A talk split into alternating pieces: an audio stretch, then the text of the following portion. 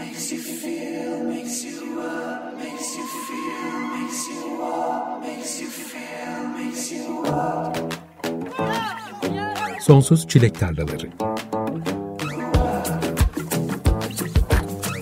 Güncel sahneden söyleşiler. Hazırlayan ve sunan Tuğçe Yapıcı.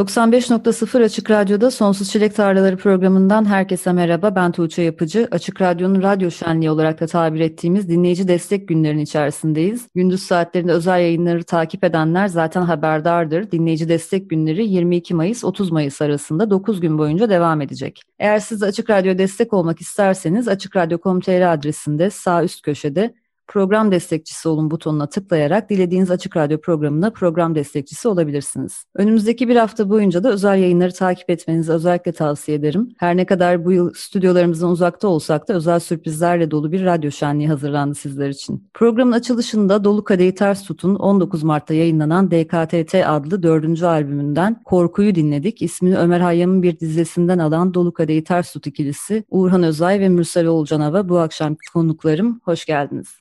Hoş bulduk, merhabalar. Nasılsınız? İyi vallahi, sen nasılsın görüşmeyeli? Ben de iyiyim, teşekkür ederim. Sizi görmek çok güzel. Çok uzun zaman oldu, hiç bu kadar ayrı kalmazdık. Konserlerde, stüdyolarda, bir yerlerde mutlaka görüşürdük. Ama bir seneyi aşkın bir süredir ben sizin neler yaptığınızı uzaktan takip edebiliyordum sadece. Albüm çıkalı da yaklaşık iki ay oldu. Albümde dinleyip sindirecek yeterli vaktim oldu. O yüzden bugün görüşmediğimiz zamanda aklımda oluşan soruları size bir bir soracağım. Hazır mısınız? Hazırız. Gönder. Bir önceki albümünüz Karanlık iki sene önce çıkmıştı. Sizi en son o zaman Açık Radyo'da konuk etmiştik. İsmi gibi karanlık ama rock'n'roll'dan da taviz vermeyen bir albümdü. Bu albümde daha dingin bir dolu kadehi ters tut sound'u görüyorum. Yine hareketli parçalar var hatta birazdan dinleyeceğiz onları. Ama albümün bana verdiği genel his dinginlik oldu. Sizin tarafınızda nasıl bir dönemin, nasıl bir ruh halinin ürünü bu albüm? Şöyle gelişti aslında. Biz albüm yapmaya 2020'nin Şubat'ında karar verdik. Hemen planlar yaptık. Ev, ev tuttuk falan e, Kaş'ta. Bir tane ev tutalım. Yani bizim hep hayalimizdi bir eve kapanıp albüm yapmak.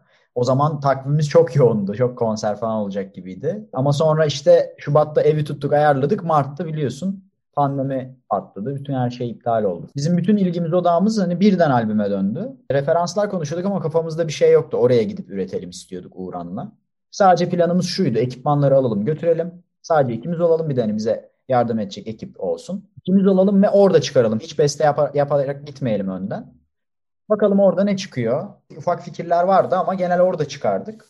Yani biz de aslında genel son iki bir plan yapmıştık tabii hani referanslar üzerinden ama neler çıkacağını bilmeden gittik açıkçası. Aslında her programa konuklarımız son bir seneyi nasıl geçirdiklerini sorarak başlıyorum ama bugün direkt pandemi dönemi yaşantılarından başlayarak sizi de programda karamsar bir tarafa çekmek içimden gelmedi. Çünkü artık içinde bulunduğumuz durum bir seneyi de aştı ve hepimiz ziyadesiyle sıkıldık. O yüzden o bir seneyi özetlemeye çalışınca konuklarımın da karşımda aslında tüm o günleri tekrar yaşayarak karanlıklara gömüldüklerini fark ediyorum. Zaten albümün yapım sürecini konuşurken de pandemi mecburen anlatacaklarınızın arka fonunu oluşturacaktır. Albümün Kaş'ta bir eve kapanarak kaydetmişsiniz ve bir ay mı sürdü oradaki eve kapanma süreci? Evet bir ay bir ay boyunca e, o evde işte ilk herhalde ilk iki gün böyle artık kurulma, bütün ekipmanlarımızı götürdük biz oraya. Oğulcan da dediği gibi biz bunu birkaç aydır planlıyorduk zaten. Hatta aylardır, aylarca planladık. Ona göre ekipmanları tazeledik kendi elimizdeki.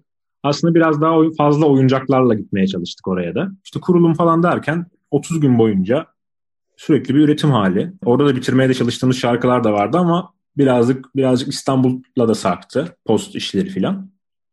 Aslında bir ayda yapılmış diyebiliriz yani Kaş'ta. 20'den fazla şarkı arasından 10 şarkı seçmişsiniz herhalde. Evet evet. 30 gün aslında ilk o kadar heyecanlı gittik ki.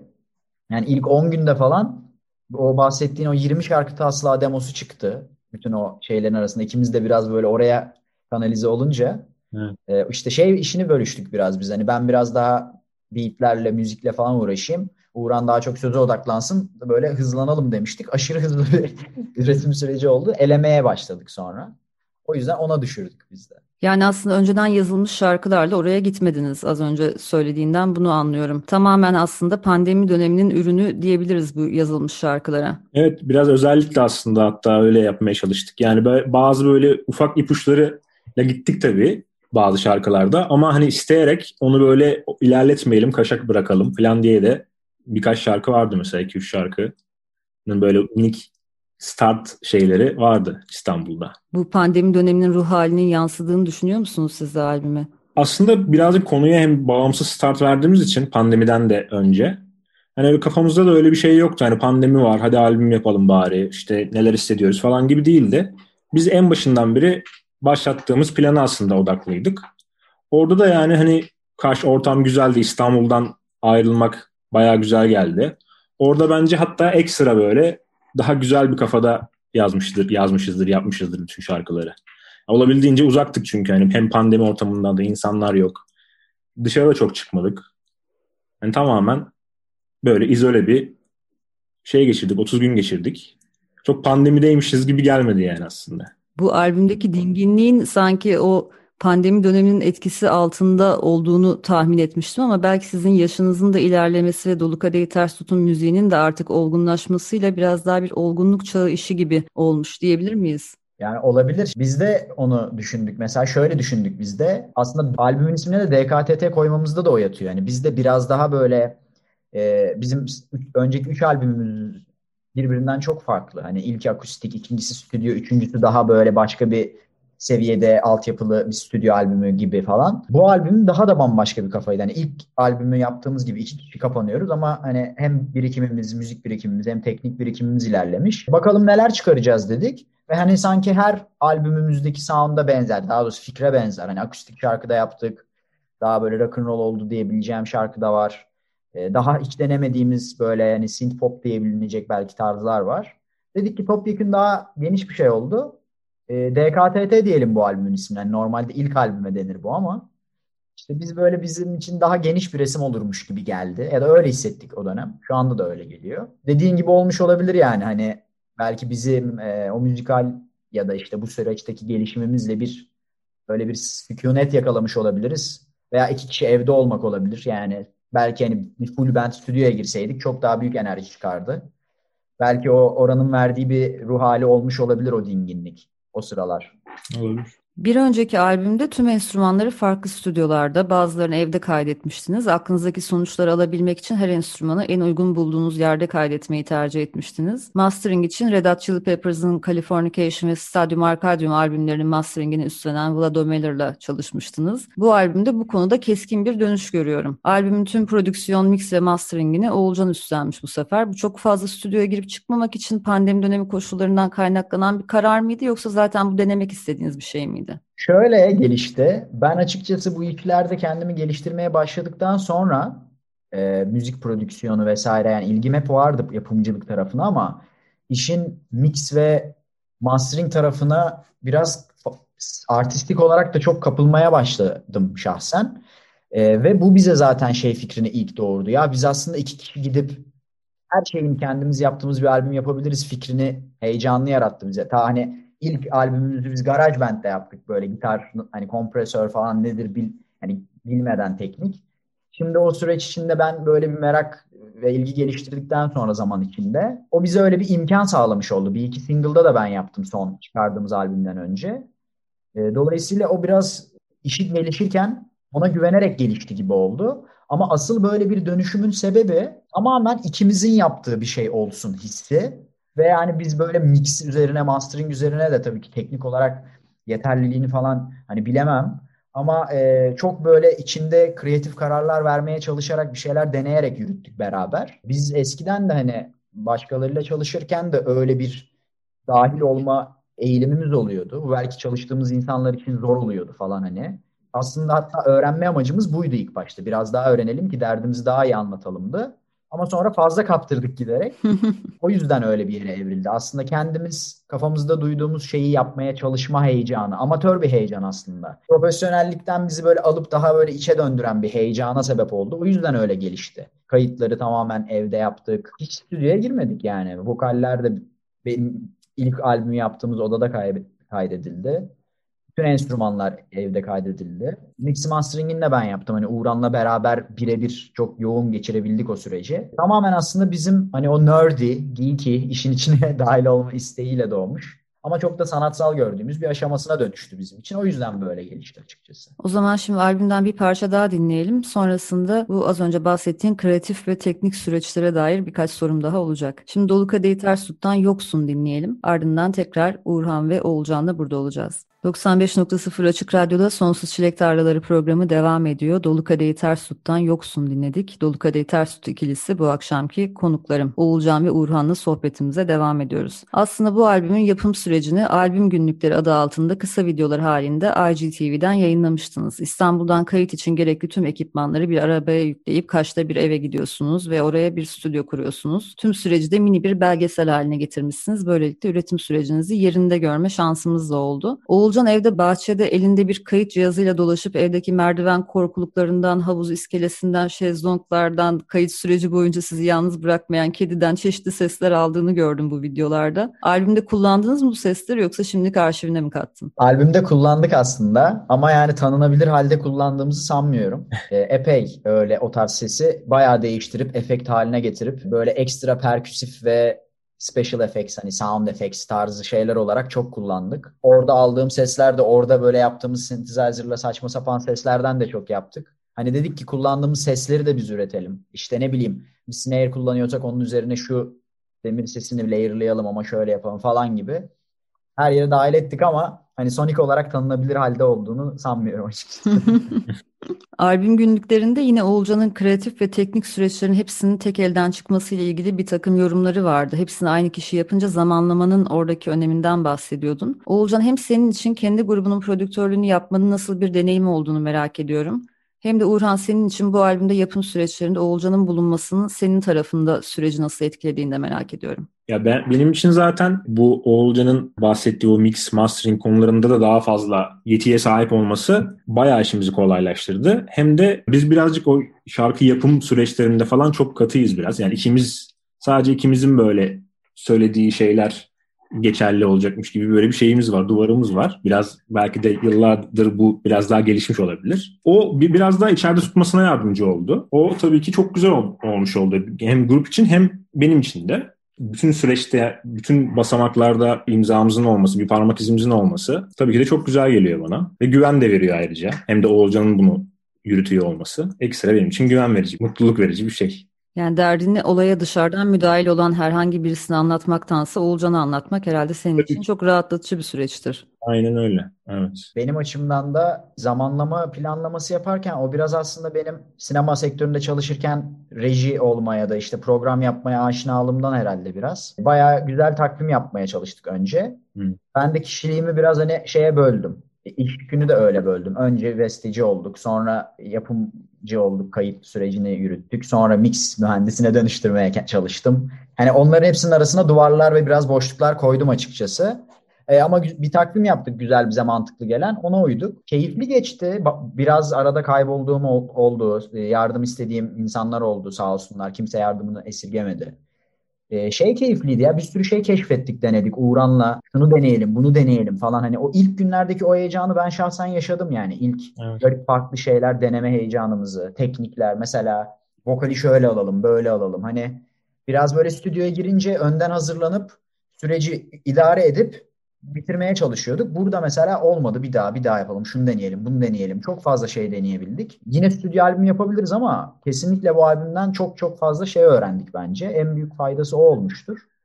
Onun dışında iş yükü olarak zaten Uğur'un dediği gibi biz işin her tarafı bizim için paketin bir parçası gibi geliyor. Sound, kapak, klipler olsun, reklamı olsun, hani basın bülteni olsun her şey böyle topyekün bir paket gibi geldiği için her yerinde var olmayı seviyoruz yani biz aslında.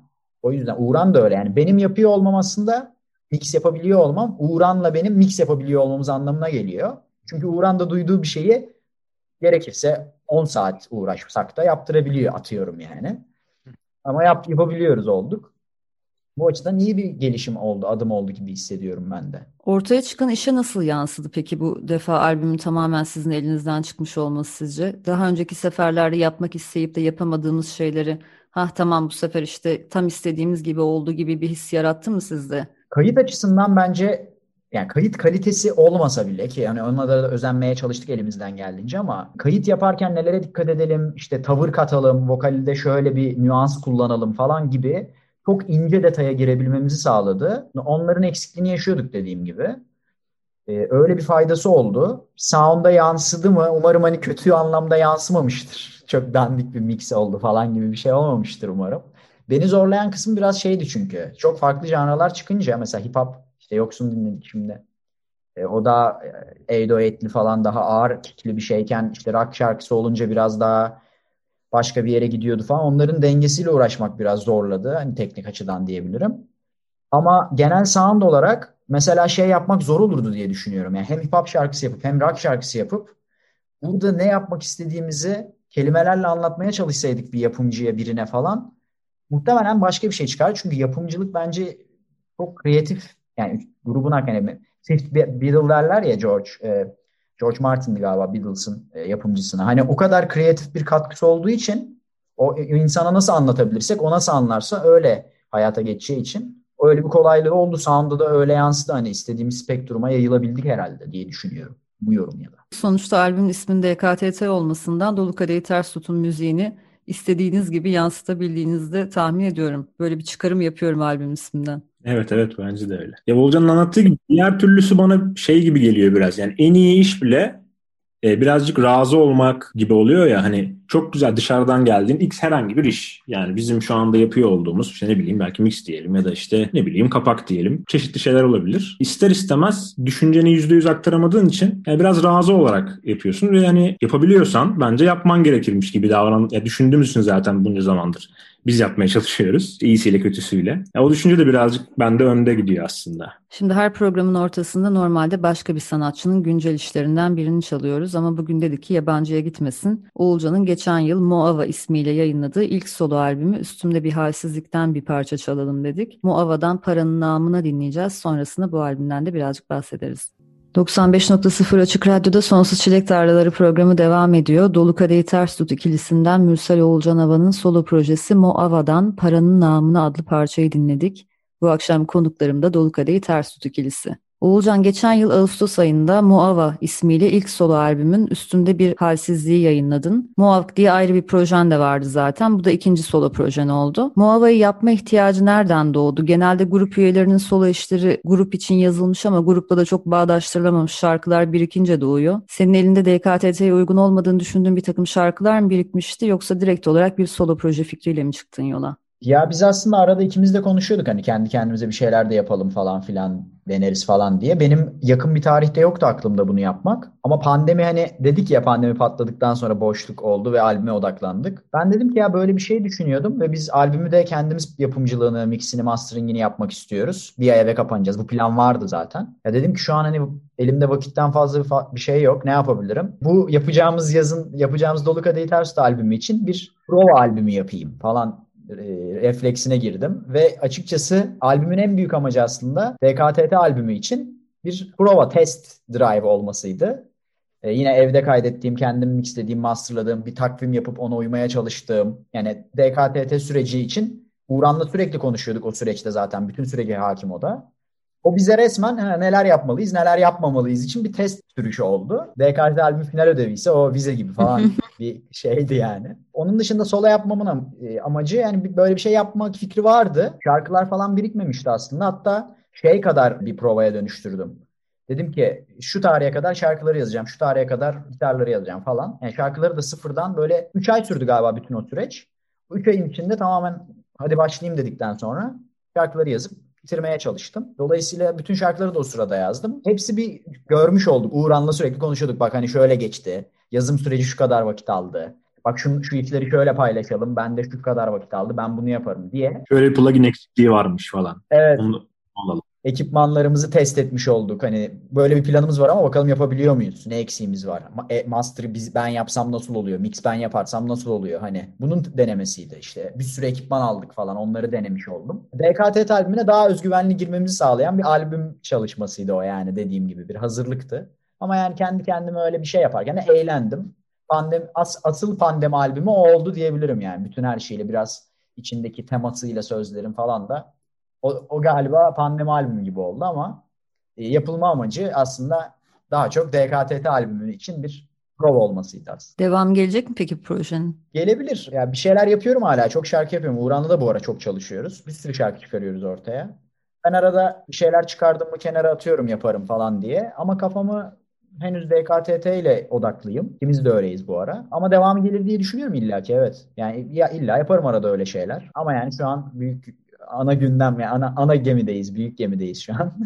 Kafamız orada gibi. Burhan senin de var mı bir noktada solo bir şeyler yapma planların? E, plan olarak o kadar gerçek bir şey değil. Ama böyle içimde kalan şeyler var. Belki muhtemelen hani şu anki zaten yapıyor olduğum müzik tarzının dışında belki yani. DKTT içerisinde yapamayacağım. Ama böyle hani zevkine belki yayınlanmayacak bile falan kafada şeylerim var böyle küçüklükten gelen. Ama hani o kadar gerçek bir şey olmadığı için şu an DKTT şeyinin çok dışında kalıyor yani. Acaba böyle metal, glam rock tadında bir şeyler mi gelir senden solo bir şey olursa? Ha. ha onu, evet, onu da denedik. Öyle gelmez muhtemelen. Daha böyle müzikalimsi, daha böyle bir böyle eğlencesine yapmalık. Böyle mesela şey falan vardı. Şan hocamla benim çalıştığım bir şarkı vardı. Jesus Christ Superstar filmi var belki izlemişsindir bilmiyorum. Orada Ted Neal'in inanılmaz bir performansı var. İşte çeşitli sanatçıların da o performansı alıp böyle farklı farklı sahnelen, sahnelendirdiği videolar var. Onları böyle delicesine izliyordum. Hayaller kuruyordum falan. O zaman Kastav falan vardı. İşte Kastav'da çalar mıyız bunu acaba falanlar. Hani öyle çocuksu bir böyle bir içimde kalan bir şey var. Hani belki onu yaparım falan. Ama şu anda öyle bir gündem bayağı zor. Hani DKTT şu an her şeyimizi zaten ele geçirmiş durumda. DKTT ile yatıp kalkıyoruz. Bakalım böyle güzel bir açılırsak o gemi, Oğuzhan'ın bahsettiği geminin güzel şöyle bir açılalım. Orada böyle güneşlenirken yaparız onları da. O zaman ana gemiye dönelim. Dolu Kadehi Ters Tut'un klipleri başından beri çoğunlukla Oğulcan'ın elinden çıkıyor. Bu defa albümün 3 klibinden sadece ilkinde Islansın parçasının klibinde yönetmen koltuğunda Oğulcan'ı görüyoruz. Yayınlanan 3 klip arasında nasıl bir hikaye bütünlüğü kurdunuz? Biz de albüme gitmeden önce klipler konuşmaya başladık Uğran'la aslında.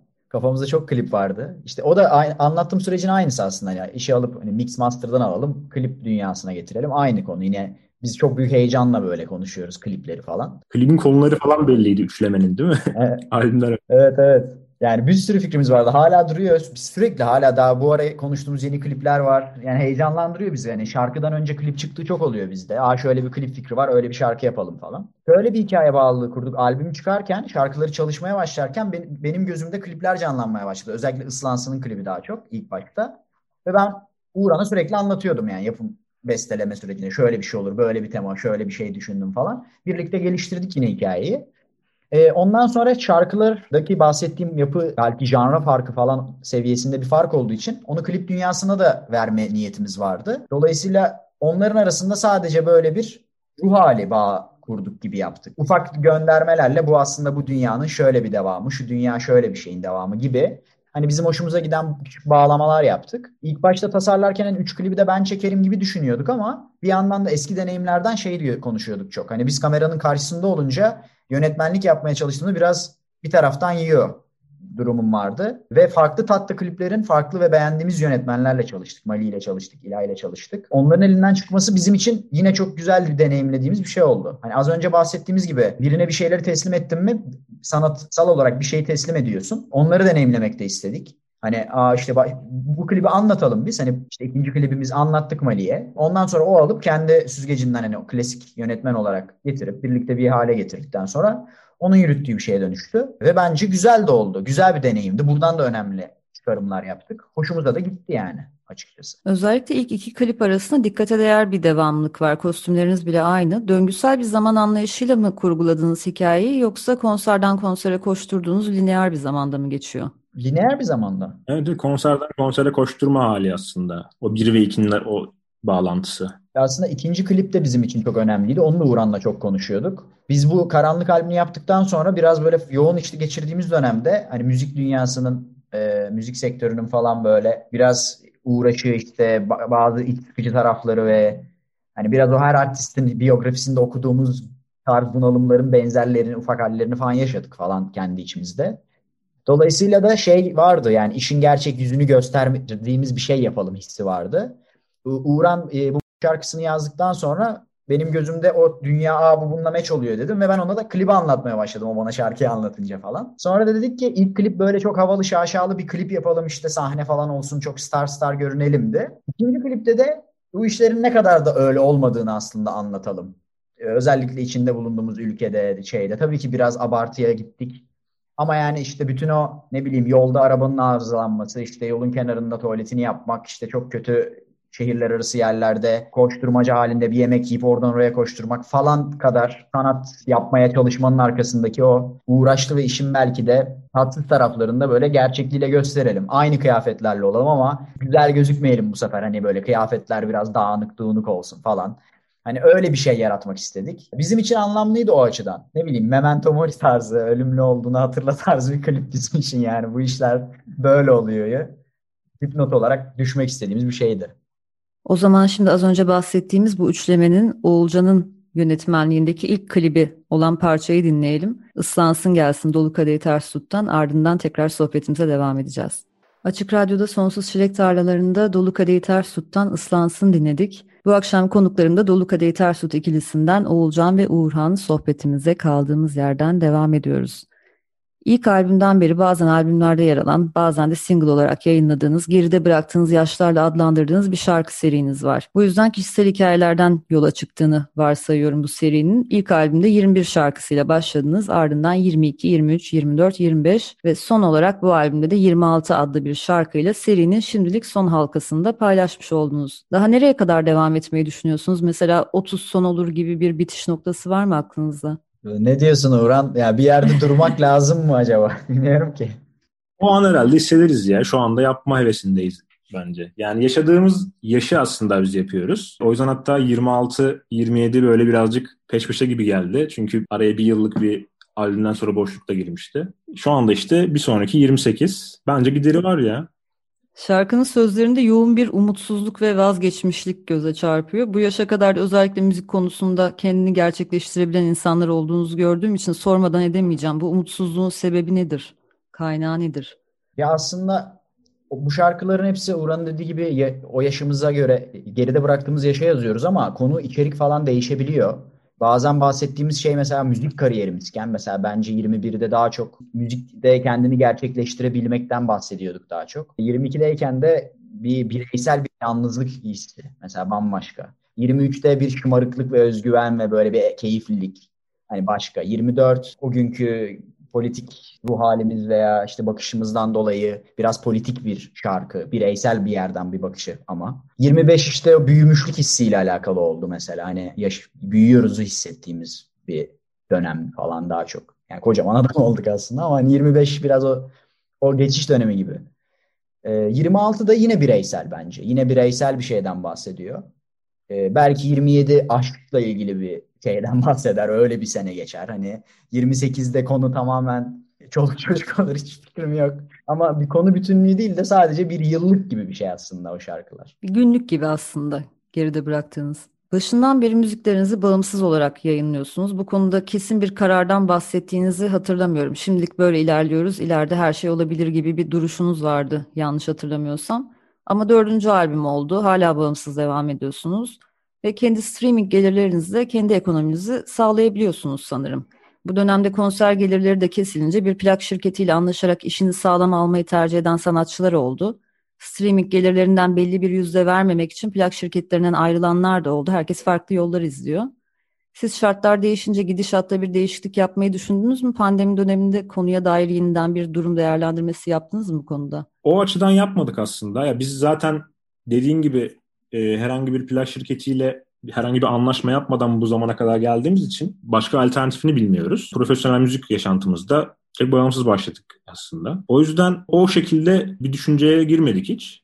Ama tabii ki konserlerin eksilmesi, büyük bir gelir kaybı tabii ki. Öte yandan işte bütün çalışanlar, sesçisinden, rodisinden, işte ışıkçısına kadar, müzisyenlerine kadar e, bizle çalışan. E, onların da bir sorumluluğunu hissediyoruz tabii ki omuzumuzda. E, o yüzden hani bir an önce açılmasını şu anda canı gönülden istiyoruz konserleri. Evet en son çok geniş bir ekibiniz vardı. Hem sahne ekibiniz hem sesçileriniz, menajerleriniz bir konsere zaten kalabalık bir ordu halinde geliyorsunuz. Bu dönemde bile kendi ekonominizi sağlayabiliyorsanız sizce bundan sonra DKTT'nin bir plak şirketiyle çalışmaya ihtiyacı olur mu? Şöyle söyleyeyim. Biz aslında bu albümü tamamen bağımsız planlarken bu arada e, şöyle bir şey de düşünüyorduk hep. Acaba hani bizim için dağıtıcı tarafını bir şey yapmak bir rahatlık getirir mi falan gibi bazı fikirler vardı yine ne olur ne biter o tarafta olabilir mi bir şeyler hani bizim tamamen bir yapımcıya komple gitmemiz gibi bir senaryo hiç yoktu ama belki işin bir kısmını dağıtıcılık kısmını oraya verip hani ona göre payını verip falan böyle bir anlaşabiliriz falan vardı. Bu albümde aslında işin dağıtım tarafında onu denedik. Tamamen kendimiz internete yüklediğimiz bir albüm gibi olmadı o açıdan. Hypers'la çalıştık e, o tarafta. E, albüm biz hazır bir şekilde gelmiştik zaten elimizde ve dedik yani böyle bir süreç yaşayalım. Ama bununla buradan çıkardığımız dersler doğrultusunda aslında bu bizim için bir deneme süreciydi. Bunu da görmüş olalım isteğiydi. Dedik ki biz hani şey daha iyiyiz. Topyekun bağımsız olmak bizim kimyamıza bugüne kadar geldiğimiz halimize daha uygun diye düşündük. Ve öyle düşün, devam etmeyi düşünüyoruz. Özellikle ekonomik açıdan bence sanatçı kendisine gerçekleştirebiliyorsa birinci şey bu öncelik. Ama aslında bizi düşünürsen birinci öncelik şöyleydi. Kendi kendine bir şeyler yapabiliyorsan ve buna razı oluyorsan mesela da yeterli. Yani biz ekonomik olarak kendi kendimizi çok karşılayamıyorken de çok ufak bütçeli yaptığımız işler biz yapsak da hoşumuza gittiği için öyle yaptık. Bir süre sonra bu işlerden para kazanmaya başladık. Daha büyük şeyler yapabildik. Bence şu da önemli yani çevrenizde işte yetkin ihtiyaç duyduğunuzda size yardım ve destek olabilecek çev- e, insanlar varsa teknik anlamda, çekim anlamında, reklam anlamında ya da sizin merakınız varsa bence kesinlikle bir sanatçının bağımsız olması en azından alternatif müzik için e, gerçek anlamda çok önemli bir merkezde bulunan bir şey gibi geliyor. Çünkü yapım işleri biraz bu az önce bahsettiğimiz bazı sanatsal şeyleri senin elinden alıp başka yerlere veriyor ve işin çok da senin olmadığı hissini yaratıyor bence biraz bazen. Biz şu an mutluyuz halimizden yapabiliyorken de artık böyle gider diye düşünüyoruz yani. Programın sonlarına doğru yaklaşırken albümden bir parça daha dinleyelim istiyorum. Sonrasında biraz da konserlerden yaptığımız ve yapamadığımız konserlerden bahsedelim. Şimdi Dolu Kadehi Ters Tut'un DKTT albümünden Sevdin diye mi dinleyeceğiz? Sonrasında sohbetimize devam edeceğiz. 95.0 Açık Radyo'da Sonsuz Çilek Tarlaları programının son bölümündeyiz. Bu akşam konuklarım Dolu Kadehi Ters Tut'la beraberiz. Pandemi öncesinde çok sayıda konser veriyordunuz. O konserlerin hepsi doluyordu. Konserler dinleyiciyle kurduğunuz bağı pekiştirmek ve yeni dinleyicilerle tanışmak için çok etkili bir alan sağlıyor. Sizin de dinleyicileriniz büyük oranda gençlerden oluşan ve birebir etkileşimi seven bir kitle. Bu alanın birden elinizden alınması dinleyicilerinizle ilişkinizi nasıl etkiledi? Konserlerden geriye kalan boşluğu telafi etmek için başka yöntemler geliştirdiniz mi bu dönemde? Mesela dijitale içerik üretmek ya da sosyal medyada daha aktif olma zorunluluğunu hissetmek gibi. Ya evet öncelikle konser çok büyük bir bizim gücümüzdü aslında. Çünkü hopluyorduk, zıplıyorduk. Hani bir MP3'ten dinlerken aldığın hazın belki biraz daha fazlasını verdiğimizi düşünüyorum ben konserde ve aldığımızı da düşünüyorum. O yüzden büyük bir güç aslında ve bu şu anda yok. Hatta bir buçuk yıldır değil mi olacak? Evet. Bir buçuk yıldır herhangi bir konser Hiçbir şey olmuyor. Bunun şöyle tabii etkilerini gördük. Biz bir bu süreçte albüm yaptık biliyorsun. Onun mesela isterdik ki bir güzel bir lansmanını yapalım.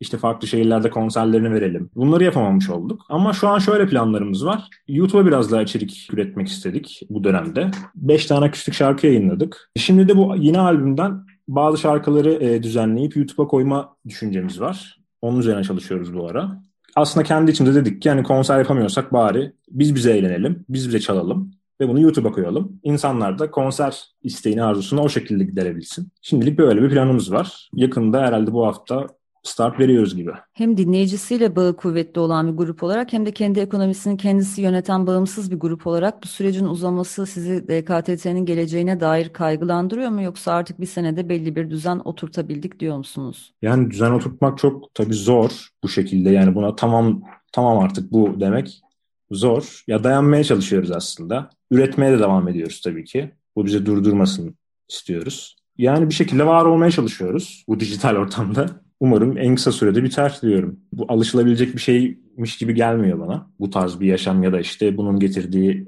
eksiler, eksiklikler. O yüzden bir an önce eski haline gelir inşallah her şey. Aslında kafamı kurcalayan soru şu, bu süreç uzadıkça uzuyor. Dünyada bazı ülkeler normale döndüler, tekrar etkinliklere başladılar, bütün mesafeler kapandı insanların arasındaki ama bizde sanki gelecek kışta böyle sürecekmiş gibi bir tablo var.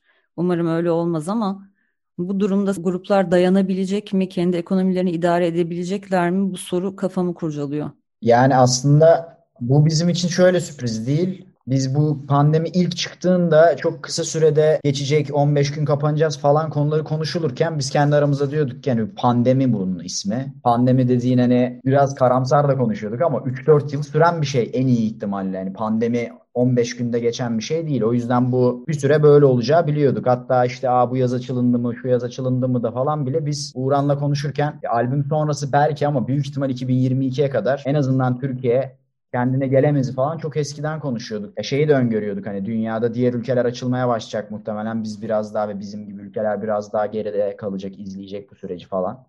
Dolayısıyla ekibimizle de sık sık toplantı yapıp hani bizim konser ekibiyle bunları anlatıyorduk. Hani böyle görünüyor şu an haberiniz olsun sizin de. Biz de bakınıyoruz, takip ediyoruz falan diye. O açıdan bizim için sürpriz olmuyor şu ana kadarki gidişat maalesef. Ama tabii şey hissi kötü. Hani bir daha bu yaşlarda olmayacak olmak, bir daha bu albümleri yapmış olmayacak olmak hani bir müziğin tabii ki şu an bilmiyorum hani her grubun ya da sanatçının belki bir prime dönemi var. Belki biz o dönemdeyiz. Bu hani kariyerin bitmeden bilemezsin ama o açıdan üzüyor bizi hani. Çok önemli bir yaş çünkü 26, 27, 28 yaşları bence müzikte. Hani meşhur yaşlar yani. E, ve biz o yaşları şu an böyle geçiriyoruz. Tabii ki hayalimiz bu değildi albümü ilk tasarlarken. Konserlerimiz de çok daha başka noktalara gelmişti ve gelmeye devam ediyordu. Hiçbir sanatçı kariyerinin tam ortasında böyle bir şey istemez ama yani sağlık olunca konu bu bencillik mi ediyorum böyle düşünerek diyor insan. E, ama tabii ki bir yandan da bir sürü müzisyen çok zor durumda. Sektörün bir sürü insanı çalışanı çok zor durumda ve maalesef iyi yönetilemiyor bu süreç. Nereye kadar böyle gider bilmiyorum. Çoğu grubun, çoğu müzisyenin farklı yerlere yöneldiğine tanık olduk. Bizim şansımız bağımsız olmamızdı şu ana kadar bizi ayakta tutan. Ee, öyle olmasaydı ne olurdu hiç bilmiyorum. Bambaşka bir hayat olurdu muhtemelen eğer biz bağımsız bir grup olmasaydık kendi gelirimize sahip olmayan ne olurdu hiç bilmiyorum. Bambaşka bir dünya orası. Ama biz bir de mainstream medya bir grup olmadığımız için konser bizim en önemli iletişim aracımız aslında. Tamam sosyal medya falan çok önemli ama bizi televizyonda falan görmüyorsun. Hani radyoda okey artık biraz çalıyoruz ama mainstream değil hiçbir yerde. Dolayısıyla biz en çok birebir konserde insanlarla tanışıp reklamımızı da orada yapabiliyoruz en çok aslında. Bir yandan da müzik yapmanın en önemli taraflarından biri konser vermek. Kim hayalimiz hep o. O yüzden de biraz bunal bunaltıcı bir süreç ama bir şekilde geçiyor. Umarım e, 2022 ya da belki önümüzdeki kış geçer ama çok da umutlandırıp kendimizi üzmek istemiyoruz. Elimizdeki süreci idare etmek. Üretelim bari şunları yapalım, şunları konuşuyorduk, bunları geliştirelim.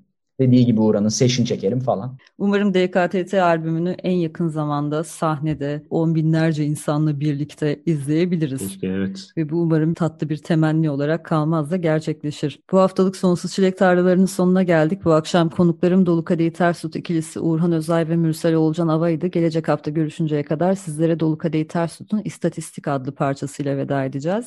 Hem bu parçaya dair hem de genel olarak son söz kapanış için söylemek istediğiniz bir şeyler var mı? İstatistiği ilk albüme koymuşuz. bir süre düşünmüştük çünkü. Konserler açılsın da istatistik çalalım ya bir an önce. Hatta seçine falan sıkıştırmayı planlıyoruz. Bakalım inşallah sıkıştırabiliriz. Olmazsa en yakın konserde. İstatistik bizim live parçamızdı. Öyle tasarladık onu. Yani live'da böyle deli deli çalalım parçasıydı albümün. Bence de iyi ki koyduk. Ben benimse en sevdiğim parçalarından biri albüm. Ben çok eğleniyorum dinlerken. Evet gerçekten albümün incilerinden birisi. Çok teşekkürler arkadaşlar. Umarım en yakın zamanda yüz yüze de görüşürüz. Programı kapatmadan önce son olarak Açık Radyo'da dinleyici destek haftası içerisinde olduğumuzu tekrarlamak isterim. Radyomuzun sürdürülebilirliğini sağlamak için sizlerin destekleri çok kıymetli. Bu yüzden açıkradyo.com.tr adresinde sağ üst köşede program destekçisi olun butonuna tıklayarak dilediğiniz Açık Radyo programına program destekçisi olabileceğinizi bir defa daha hatırlatmış olayım. Gelecek hafta görüşünceye kadar hoşçakalın.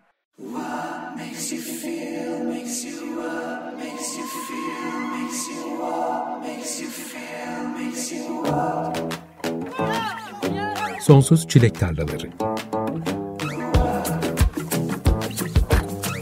Güncel sahneden söyleşiler. Hazırlayan ve sunan Tuğçe Yapı